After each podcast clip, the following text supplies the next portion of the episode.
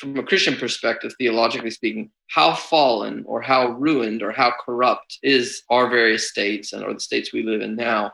It's sort of like analogous to the question of how corrupt morally is the fallen human person. The fallen human person is wounded, but they can still do a lot of good.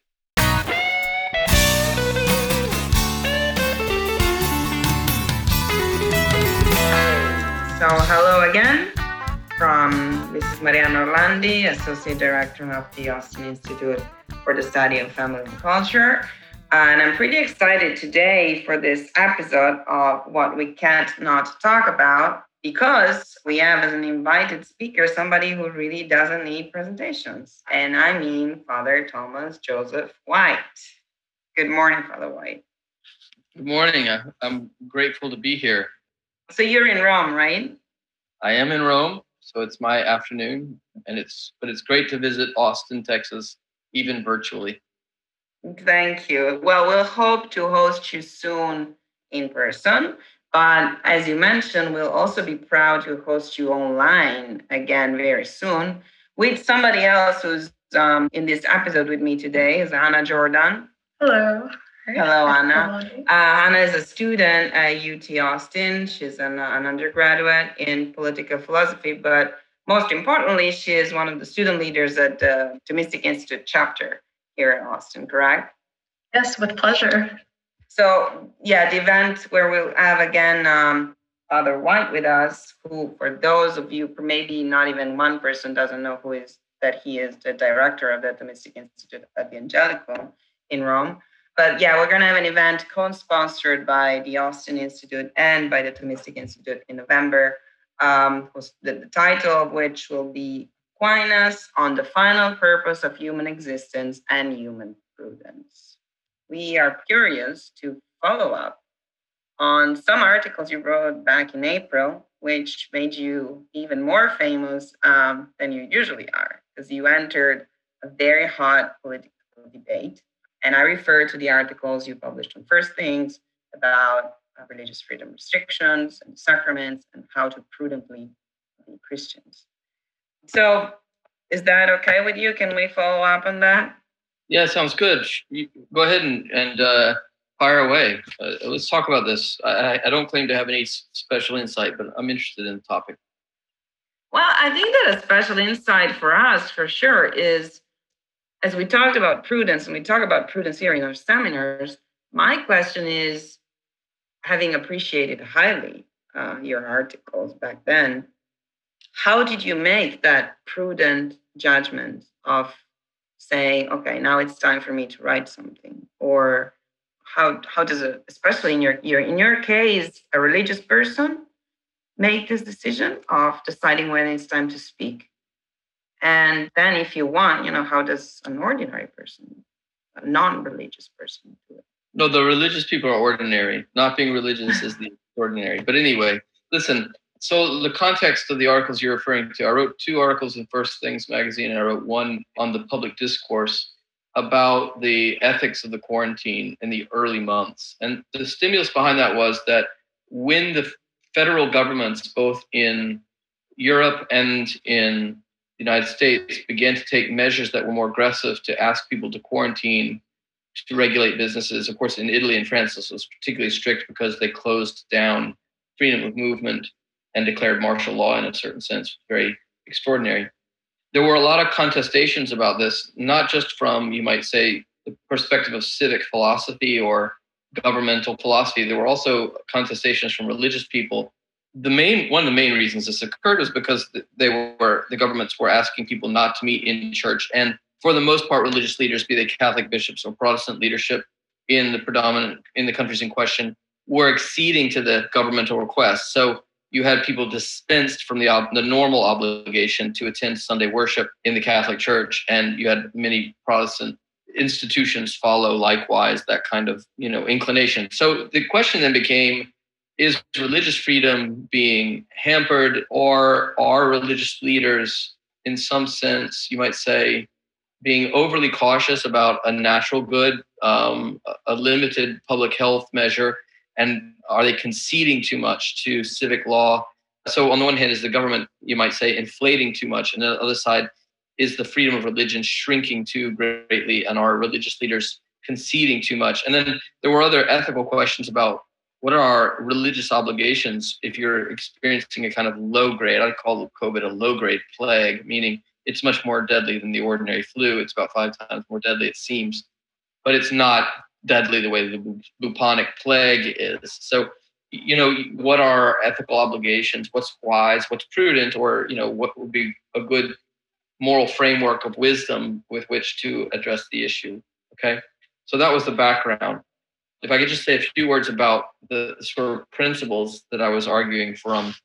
To try to reassess what you just said. So, on one hand, the first reason for you as a religious person to enter the debate is you're answering to a religious question because you're not answering to the question made by the people complaining about how much the state or the government can do, but more you're answering more a doubt or a criticism coming from, in this case, Catholics wondering whether they were Yeah, and I mean Catholics are 20% of the US population and if you add them to actively practicing Protestants, that's, you know, almost you, you reach start to reach like something like 50% of the population. So when you have half the, the population group concerned about a question of major question of civic freedom you have a you have a national free you know it question at stake that touches civic polity but my you know what i wanted to try to one of the reasons i i engaged was i, I believed that there were divisions fomenting among religious people and within the catholic church that were un, unnecessary and perhaps unhelpful. Because part of what you do in ethical reflection is you think about what must never be done what ought to be done in almost every case and and then what between those two extremes what are the things that are optional? And among the things that are optional what are the things that are most important right? So you, you generally say in a marriage that one spouse ought never to kill the other spouse and then you say well they ought to try to you know be compromising and reconcile with each other in almost every case and they should aim for some basic goods of marital you know, love, friendship, education of children. But then whether they should live in Seattle or Chicago, and whether they should take this job or that job, this child should go to a private school or not, or you know how they should d- divide their time and responsibilities. That's where the, the nitty gritty of prudence often comes in. And one of the things I want to just argue is a lot of these questions about COVID and quarantine are actually prudential questions. Because uh, a lot of people are saying it's just wrong per se to have a quarantine. You can't do that. You can't close down churches. Or you have other people saying this is an excuse to shut down re- religious freedom. You know, those are both huge errors. And then you've got people would say, well, if we're going to shut down the practice of Sunday worship, then the Christian obligations are just suspended indefinitely. Like, oh, you know, I'm not going to church on Sunday, so my life as a Christian or as a religious person is now I don't have any obligations. Um, that's ridiculous. When when you have a public social crisis, you have more obligations to try to help other people. You mentioned a comparison of what was happening in France and Italy with those levels of quarantine and what was happening in the US. And I think you have, as much as I do, as people listening know that my funny accent comes from my um, origin. You, we, we both have this view of like I'm the Italian watching what's happening in the U.S. and you are the American watching what is happening in Rome. So I have more of a Tocquevillian uh, rather than a Thomistic question and saying, did you notice different re- more than the measures, but like different reactions. Well, the, the biggest difference, I mean, the, the, Italian quarantine was stricter and it was effective. It was effective. It was more devastating economically in the short term. Uh, but it's, you know, it, it is unclear what its long-term consequences will be. On the other hand, you know, the United States did maybe a, took the, the question of civic civil liberties a different direction and allowed more civil liberties, and especially in states that were predominantly Republican, that there was a, a, a greater concern about that but you know, so there was a kind of trade-off, and I think that in some ways the Italian uh, strictness, which is not what you, you know, you don't think of the Italians as strict people, but in some cases of crisis, they can band together in that way. And the kind of the, the sort of strictness with which they impose the quarantine seems to have a, a good effect over the period of about 12 weeks. But I don't know that in an Anglo-Saxon society it would be very easy to imitate. But the biggest difference to me is the politicization of the virus in the United States. It just is a mm. fact. It's become a hugely political topic. Everything from attitudes towards sort of, let's call them standard safety techniques like wearing masks or washing your hands or whatever, to questions of the moral evaluation of leaders that's happening around the topic of the spread of the disease. So, so let me put it this way and this may be un, unfair or untrue to people, but it seems to me, having friends who are of both party affiliations, that actually a lot of people who are more um, aligned with the Democratic Party as well as the Republican Party don't they don't necessarily like the quarantine measures, and a lot of them want only limited exercise of them mm-hmm. or wanted limited exercise of them. But they do tend to blame each other for things going wrong politically. I don't mean personally blame one person or another. The parties blame each other for things in ways that they may, in fact, be more about just um, the havoc caused by natural disease and not by mm-hmm. political malfeasance. You yeah, know, it so, sounds like the division you were talking about before, so the one among religious people was the one that you had tried, and I think you accomplished to diminish writing what you wrote. And we would now need political leaders, as we hope they will do, to do sort of the same kind of prudential intervention in divisions that are perhaps not based and not even linked to our political ideas, but are just a way to be divided, a further way to be divided. Yeah, no, I mean, you know, another thing that sort of unites the, the Europeans and the Americans governmentally and culturally at this moment is there is the kind of belief that if the government does the right things, it can save us from death. And so, I mean, there's a big, there's a trust in the centralized secular government system to ward off dangers to the person, dangers of death, dangers of natural disaster. And it's true, I think the state has a fundamental obligation. I'd say the state's most fundamental obligation, really, according to natural law. Something I, I meant to ask you because yeah. that's probably the first thing you mentioned in the first article you wrote that it was about the state's obligation. And what we were thinking about with Anna too is it possible that maybe some citizens, at least, do not take these state obligations seriously because they witness the action of a state that pays for the worst things?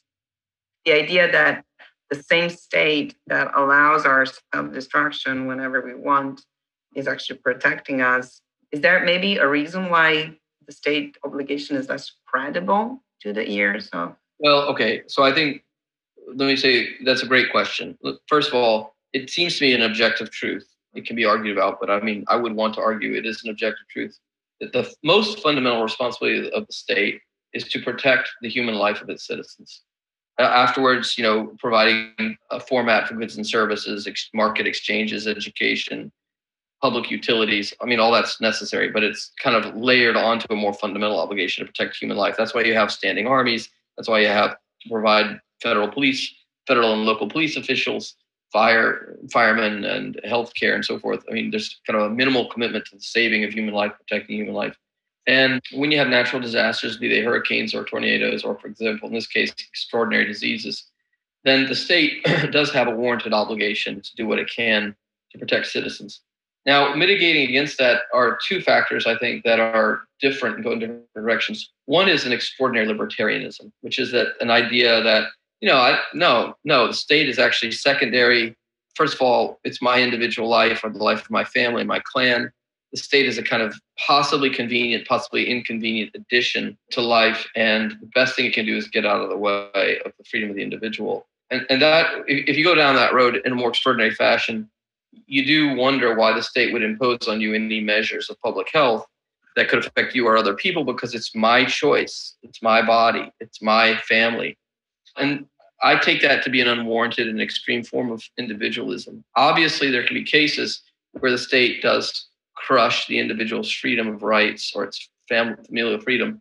And there are delicate cases even with the coronavirus, you know, and uh, examples are the city of San Francisco telling people they can't assemble in church or even have mass outside where you have like something like a 40, 40 times less likely chance of conveying the disease. I mean, that's just unreasonable.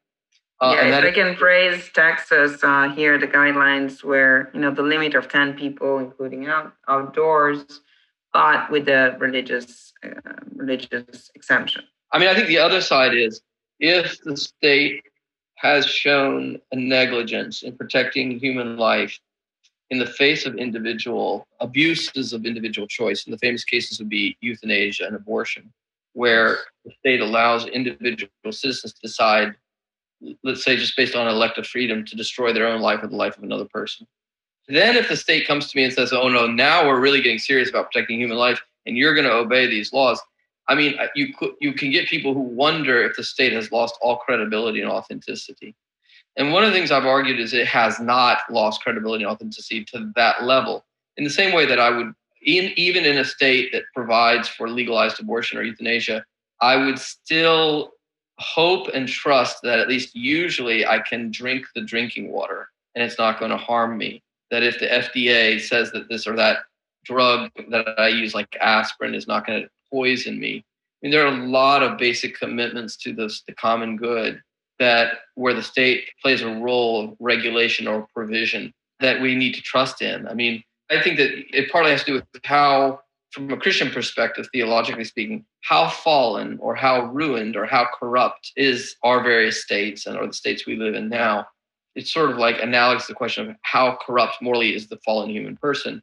The fallen human person is wounded, but they can still do a lot of good and even someone who is you know an atheist who may not appreciate christianity and who has a um, let's even say for the sake of argument has some noteworthy vices and tells significant lies whatnot. Even in that case you know i could trust that person to point me honestly down aisle five in walmart to buy the right product i need to buy in a particular case. They have their good moments. Yeah. and when you get to things that are so fundamental like the protection of human life in a medical crisis uh, on a widespread scale yes, major corruption can occur, uh, but also sometimes paranoia can be unwarranted because the the state can actually effectively, you know, roll out provisions to protect human persons, and that's a judgment. You know, that is a judgment of prudence. That's a judgment of particular prudence. So that leads me to another thing that I want to do, meant to ask, and that probably will will need you. Uh, I don't know. We'll need, we'll need to let you go uh, to your studies and all the duties you have in, in Rome. And you did mention in your um, article, if I may bring you back there, the obedience, obedience being something that is hard from religious people, uh, obedience to their bishop. Well, I mean, a reflective obedience, not a blind one, but a reflective one. But yes, I mean, one of the things I asked in the articles do the bishops have the right in principle to suspend public masses temporarily for the, due to a plague or a massive mm-hmm. a widespread disease. And the, the fact of the matter is, historically, it's taken place before. And they do have the right. There are precedents in the history of the church, and there are warranted reasons they could argue theologically for it in the short term. There's some of this stuff about prudence has to do with the time and place. It's one thing when we're doing a first two month quarantine to keep the uh, hospitals from being overrun. And that did happen in France and Italy in terrible ways. And it also has to do with the fact that we we're still trying to figure out how serious the disease was.